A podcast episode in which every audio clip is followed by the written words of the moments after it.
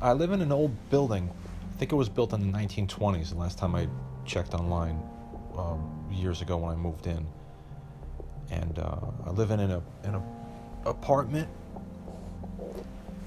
And I wonder sometimes about all of the different people who've lived in this apartment and where they're at now, if they're still around, and all the different things that happened in this apartment.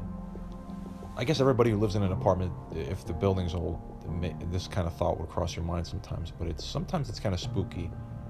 Um, I'm not, you know, I'm open to all ideas, but I, I've never really believed in ghosts. I like ghost movies, but I, I don't really believe in it. But sometimes I have to admit, sometimes if I if I haven't had enough sleep, which I think leads to the, the sense of that you're seeing a ghost, sometimes I feel like I can kind of see people from a distance in the apartment, and it's just a a little it's a quick thing, and I feel like I'm being watched, and it's weird.